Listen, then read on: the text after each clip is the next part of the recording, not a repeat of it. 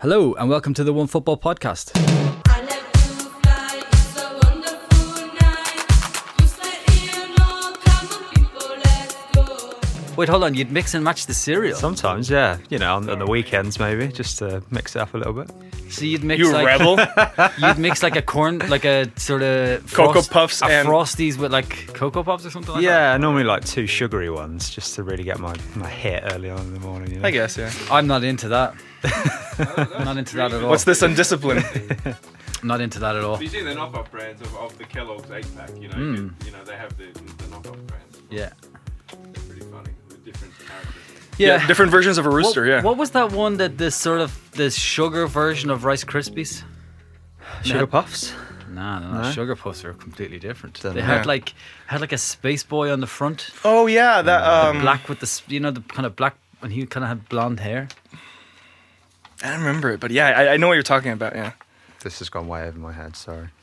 Cereal's not Well, your you're the one who talked about mixing cereal and Yeah, changing up the cereal. Here we are with this mixer, and here you're thinking he's an expert, and uh, and yeah, quite the letdown.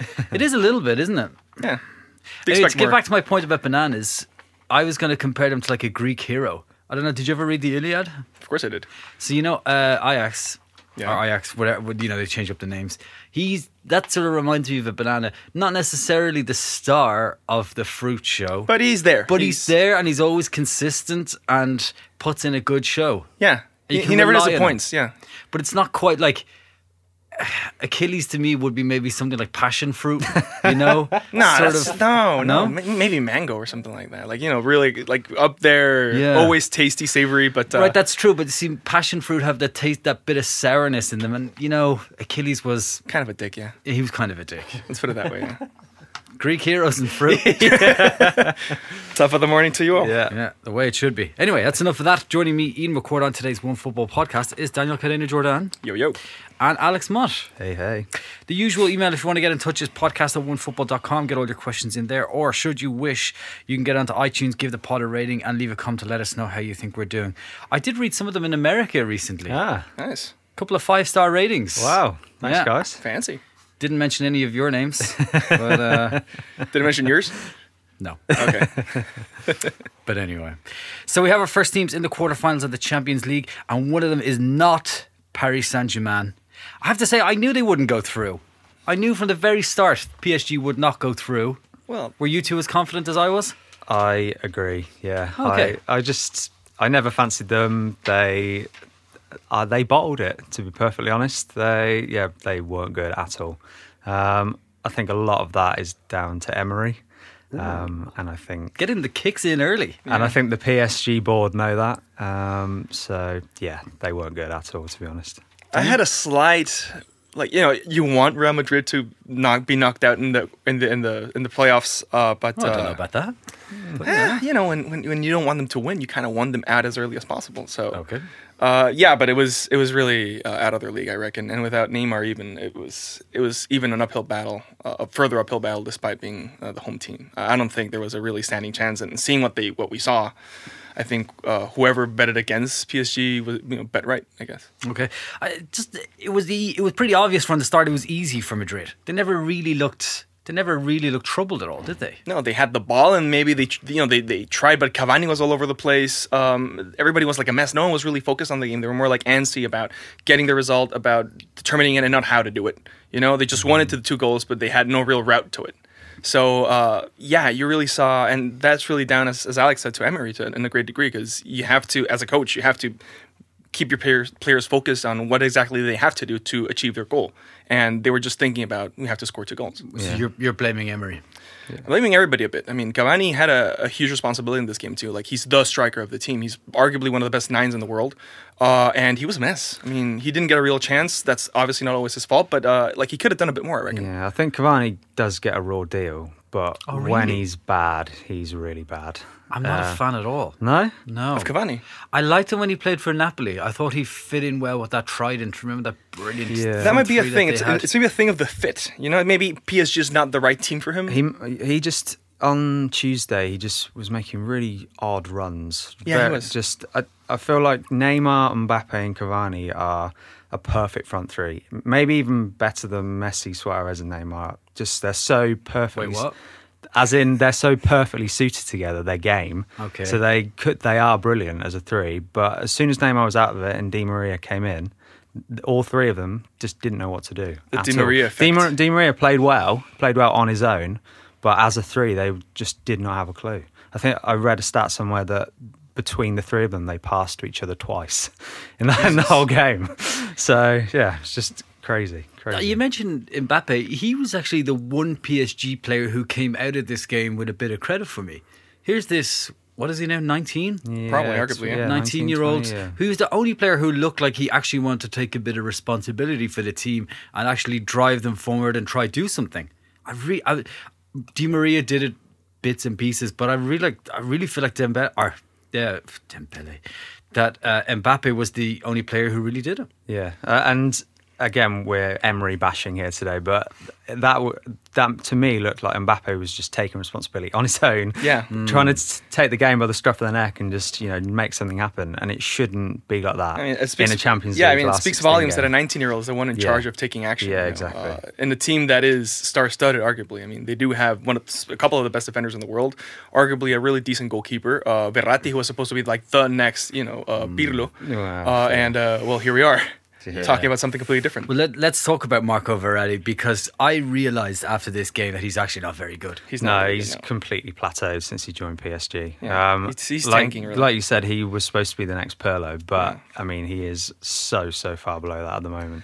I think uh, since Zlatan's left, he's kind of one of their leaders in the dressing room. Right. But I mean, to do what he did on Tuesday, just completely, completely irresponsible. It was, yeah, it was a joke, really. And yeah, he's he's just not gone backwards since joining PSG, but he hasn't gone on to be one of the best midfielders in the world. Is that as to a result of him just playing against really poor teams in Liga week in, week out, and then not having the ability to step up then when it comes to Champions League? I, to be honest, I don't really buy that argument Oh. for PSG as a whole. I think when you look at Monaco last year, obviously same league, you know, Mm-hmm. and they got to the semi-finals, but that's Mm. because they were a well-drilled team with really good players who every one of them knew what they had to do.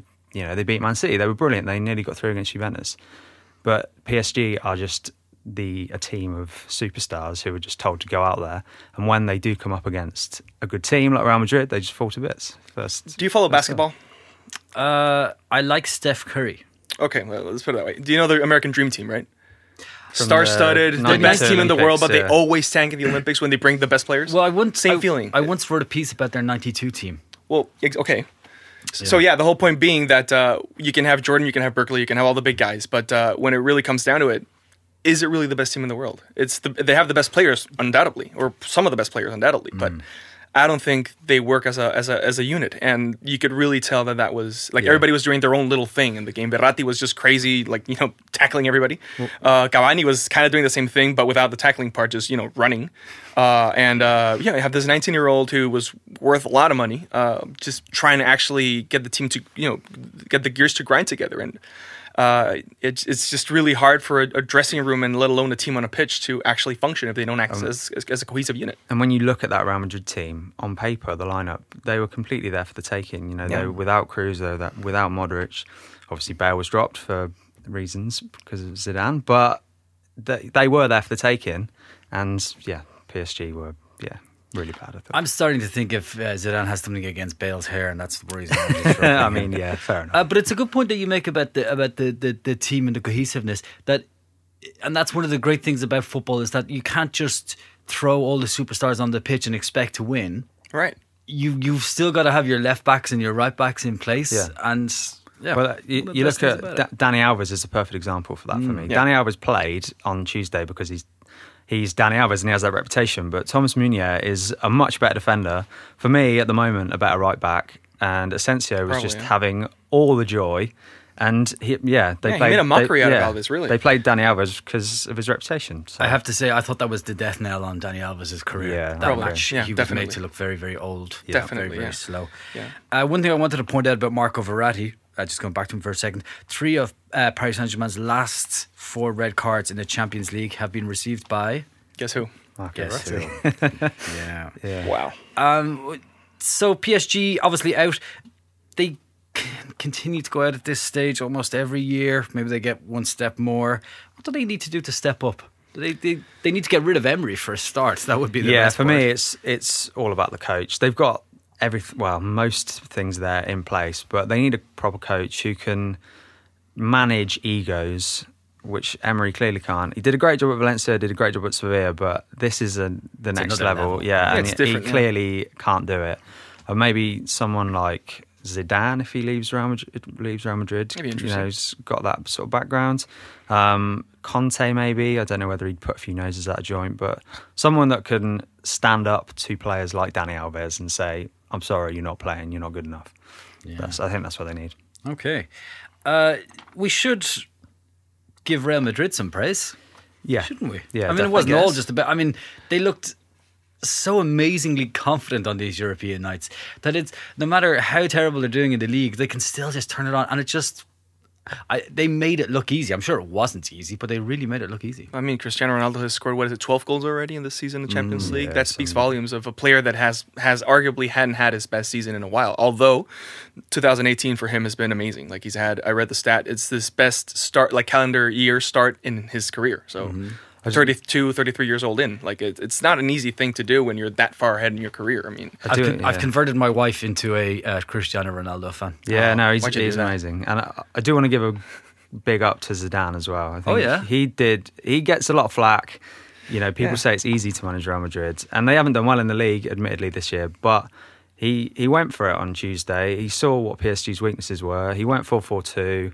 Um, Vasquez played, um, Asensio played, you know, proper wingers, and he exploited PSG's weaknesses. And, yeah. and he didn't take any real chances. I mean, neither Kroos nor near uh, Yeah, nor and that was- Modric that- nor yeah. Bale played. Uh, two of them were just coming back from injuries, and Bale has arguably haven't had his best yeah, season that was yet. a brave call, and yeah, it paid yeah, off. you have to have a uh, you know a bit of sense of urgency and a decency to understand Yeah. what the team really needs. I guess Anyway, moving on a bit. As for Spurs, Ah. poor Spurs. Anyway, heartbreaking. I have to say, I only saw the second half of this as I was catching up on MasterChef. I tell you what, though, John and Greg would have been happy with that crumble. Ah, very good. Okay. yeah, very Jesus. good. I, I'm trying to keep up with Dan Dan Burke's dad jokes here.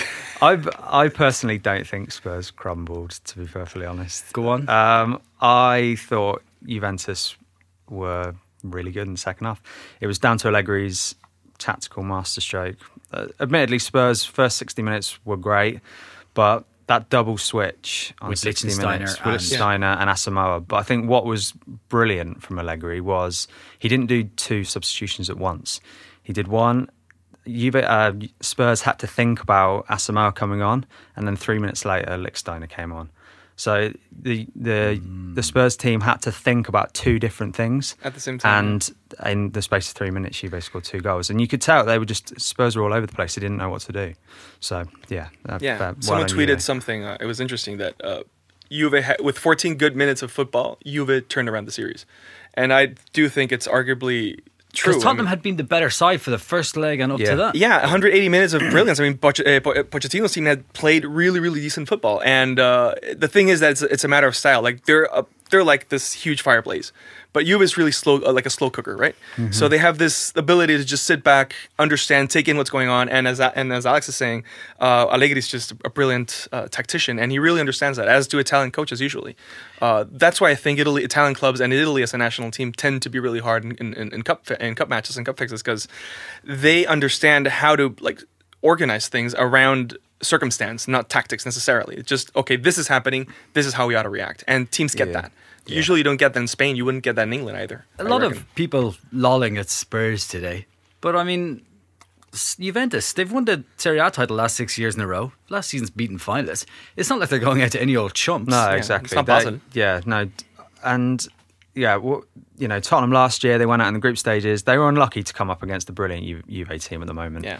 A Juve team that know how to win and are experienced in Europe. So They get Basel, they're yeah, exactly. through. so uh, uh, yeah, I think this will be a, obviously a learning experience for Spurs, and if they can keep this squad together, you know, Big big, if, huh? big if. But if they can, then who knows what will happen next year? What about Chiellini?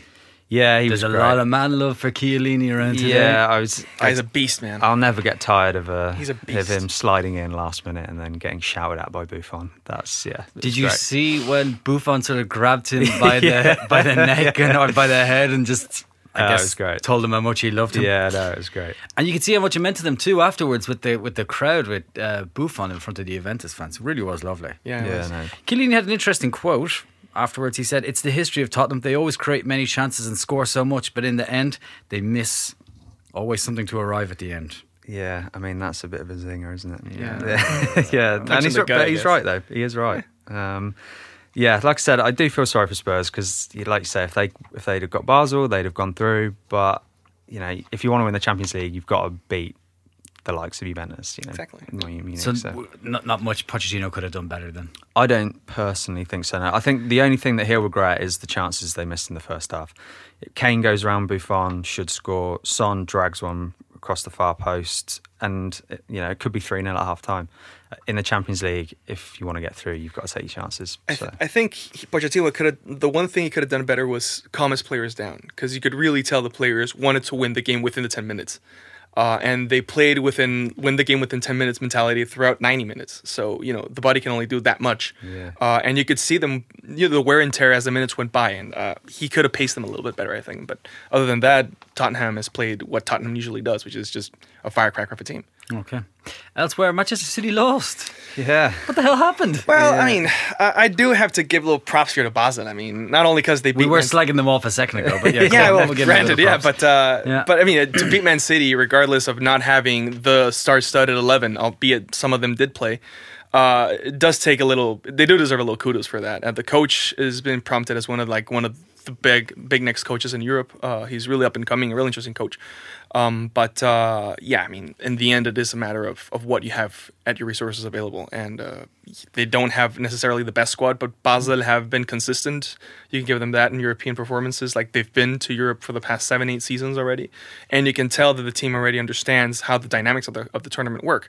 Therefore, they're starting to qualify to the next round, which is something uh, not many people thought possible, especially with the group they had. I think. Man City's first defeat on home soil since December 3rd, 2016. Yeah, I think you knew what type of game this was going to be and how Guardiola thought of it as soon as you saw Touré and Bravo in the starting lineup. So, yeah, I, I think the biggest thing Poor for me, Bravo. yeah, wow, I think the biggest thing for me yesterday was how disappointing John Stones was. Oh, yeah. Um, I think he hasn't been the same player since he came back from injury.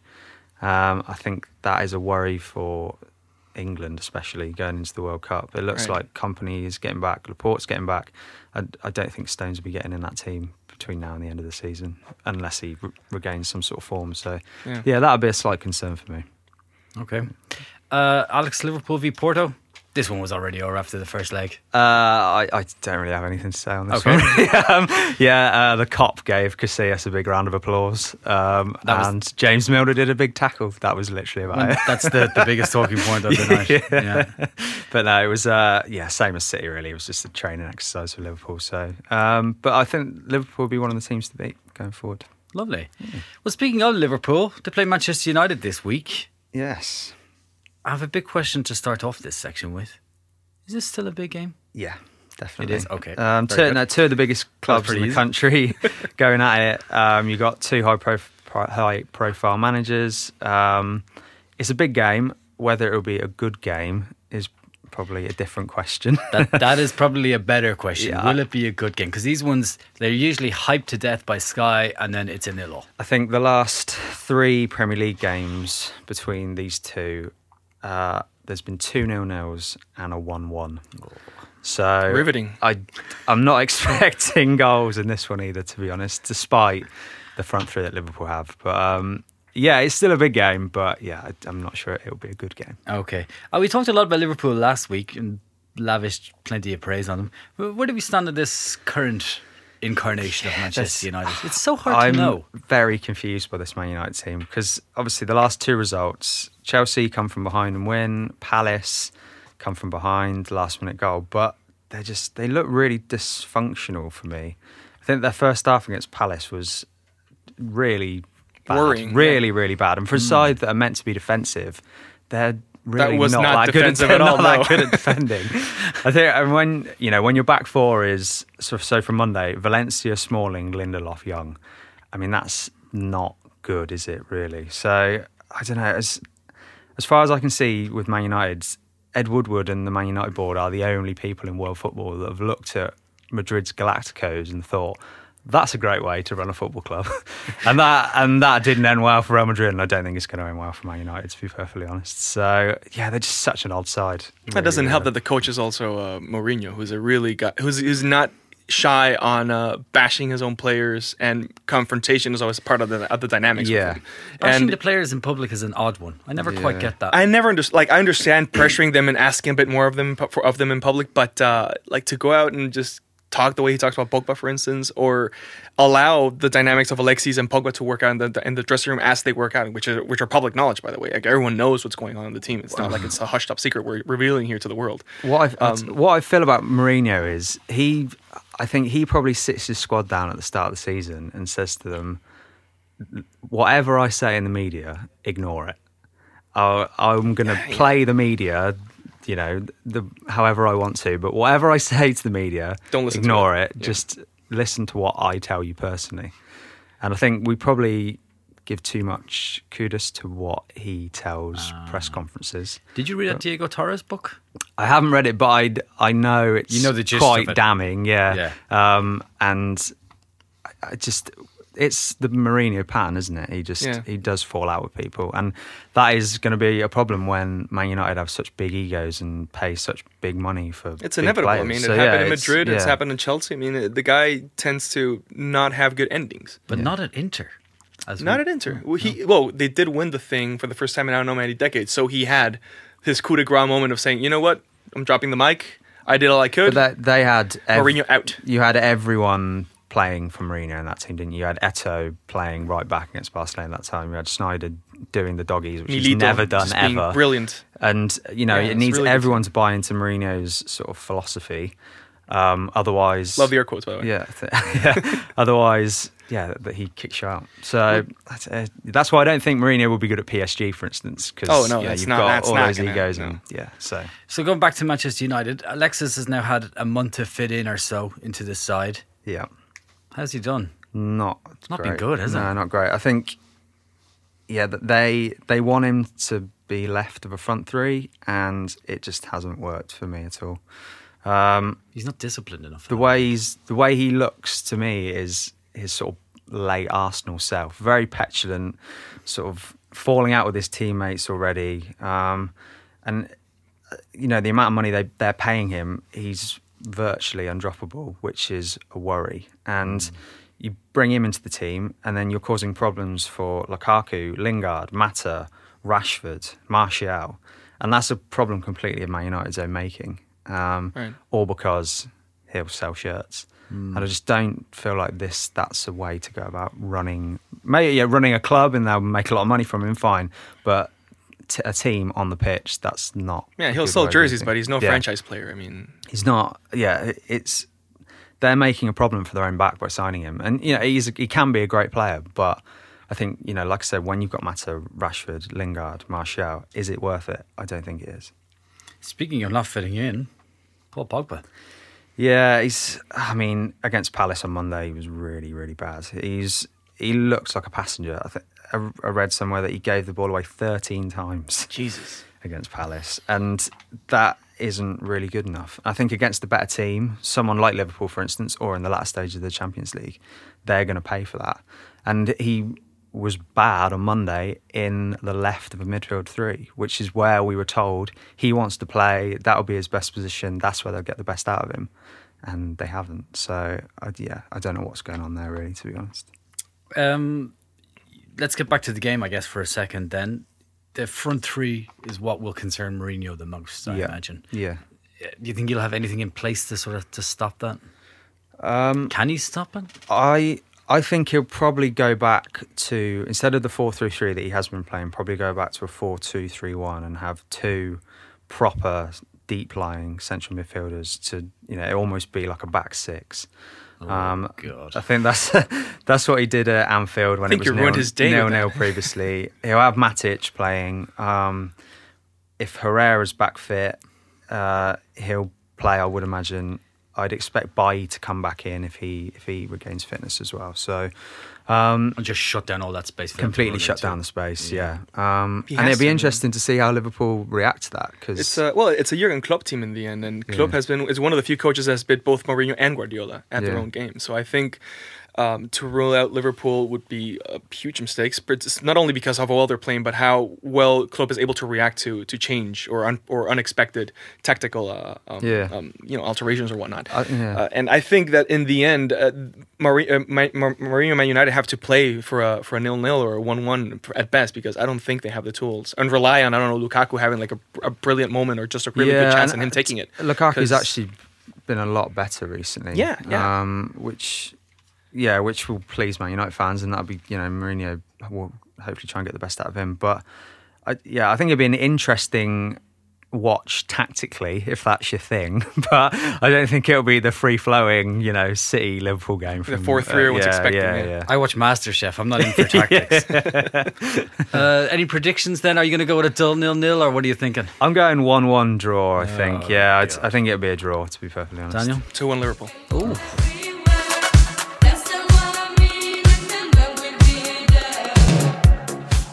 Now, one of my favorite football experiences came in Argentina. Of all places, Would you like to hear about it? please do. Okay. Well, if you had said no, I would have told you anyway. I know.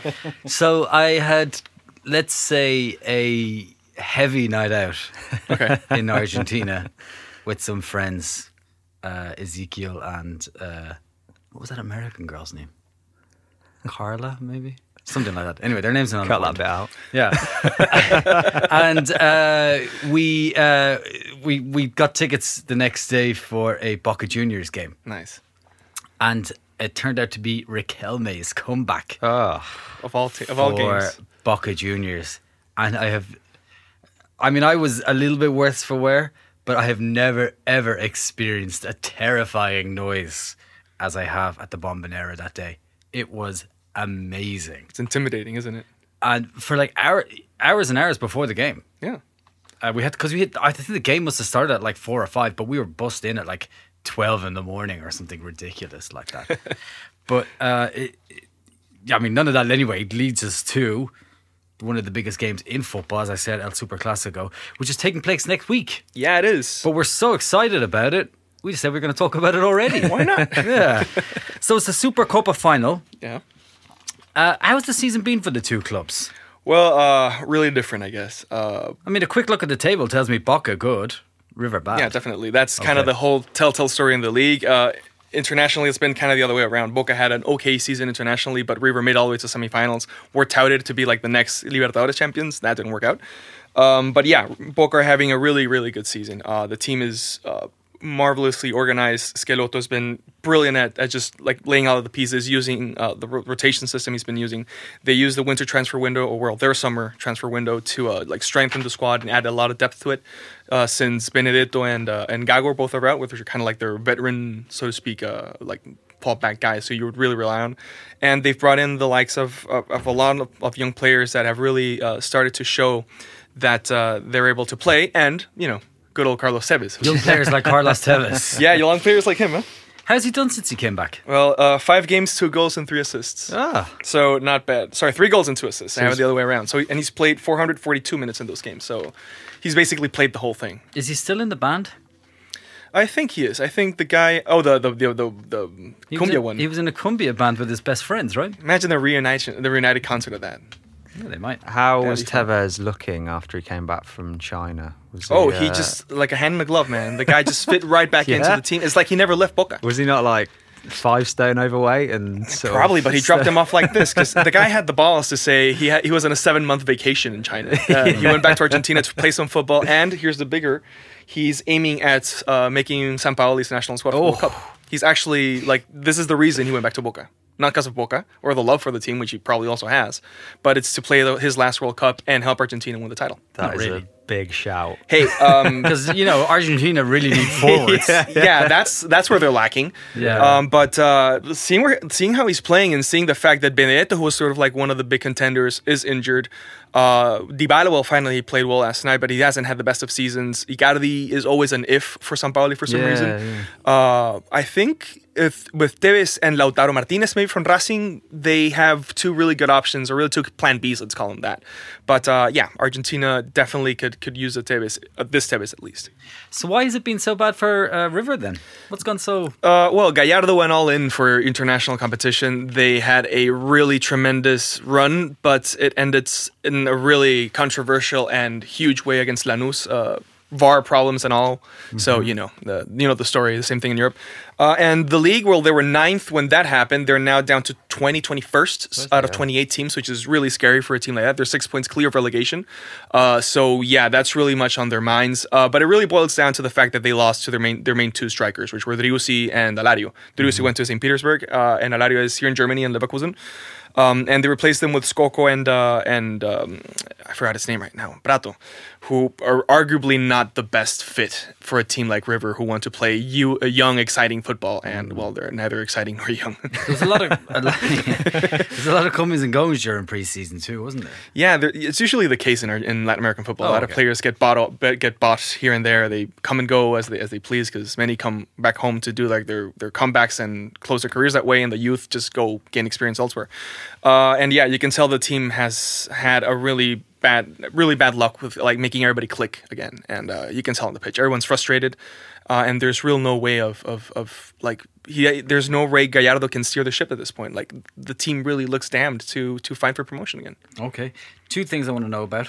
One is the referee, and the other Yeah. one is Gonzalo Maroni, and why so many people are interested in Well, him. let's start from Maroni because Okay. he is one of the biggest pros, like one of the bigger prospects in Argentinian football. Boca paid for him two hundred fifty thousand dollars back when he was fifteen years old. So you know, which in Latin American terms is a lot of money. Mm-hmm. Uh, keep in mind that like the transfer record is eighteen. I think it's 14 million dollars. So it's Okay. it's considerably high. Did anybody ever pay money for you?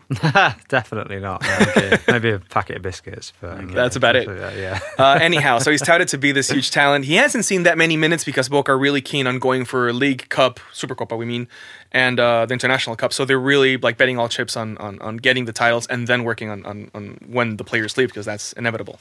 Uh, and the referee, who is uh, Patricio Loustau, Sorry, before we get to that though, Maroni is good. he is good. Okay. I think he, I think uh, given time, he'll prove everybody right. Okay, he's mid attacking midfielder. Exactly. Yeah, he's really good. He's playing, uh, I think, under an hour this whole season. But uh, yeah, it's it's basically because they're really working him to the reserves, and the reserves have actually performed quite well thanks to him. Okay. So yeah, Loustau. Well, yeah. Uh, long story short, it was about two week two weeks of come and go between Boca River and the federation to name the referee because that's always a huge issue in South America, and teams get to vote on that somehow. Sorry, what? Boca and River sit with the federation and they agree on who has to be the referee for the final. Why don't the federation just tell them? No, because the, th- that's the thing. Because in Argentina, everything is politicized, and since Macri is president, and he used to be Boca, uh, the president of the nation, and he used to be Boca's president, no one trusts Boca anymore. Uh, and the federation has a huge Boca has a huge hand in the federation as well. So, you know, politics, eh? Uh, so yeah, they came to agreement. It was Patricio Loustau. He was yeah, he's arguably one of the best ones, but his last game he sent off four players, disallowed two goals, and allowed a player to be kicked in the ribs without doing anything about it. So See, that's what I want from a game. I don't want any of this that, tactical that, that gets your money's worth, doesn't it? I want somebody getting kicked in the ribs. Michael Oliver will let that happen. Yeah, Man so United, Liverpool. arguably, you know, it, it took two weeks to name this guy. The ne- right, like two days afterwards, this happens. So of course, everyone's wondering, oh, okay, so this will be a really easy game for everybody, I reckon. Uh, and yeah, it, it, it looks like it won't be uh, an easy final, or let alone like fluent, like fluid ninety minutes of football. It's, it's more like a battle sort of thing. So you got me excited for that, whereas Alex didn't get me excited for the old Liverpool Manchester United game. He started talking What about a downer you are. talking about closing down space and defensive midfielders. That's not what I want from. I'm talking game. about full on war, my friend. Yeah. uh, but yeah, it's definitely a game not to be missed. I reckon it's Okay. gonna be a really good one. Do you want to give an early prediction? It is still a couple of days away, but Uh, uh, in spite of wanting Boca to win, I think River are gonna go for the upset. They're gonna. It's gonna be the tipping point of the season. I think and it's that, that either. will save their season. I think. Well, not make him not all the way back to the top, but definitely will save them from going down for promotion and probably give them enough courage to go for a good cup run again. Okay. Yeah, That's pretty. That sounds like a good game, no? Yeah, yeah. Okay. worth a watch. Eh? Well, we'll get excited about that. Um, but that's all from us today. My thanks to Daniel, Alex, and producer Damo, and thanks to you for listening.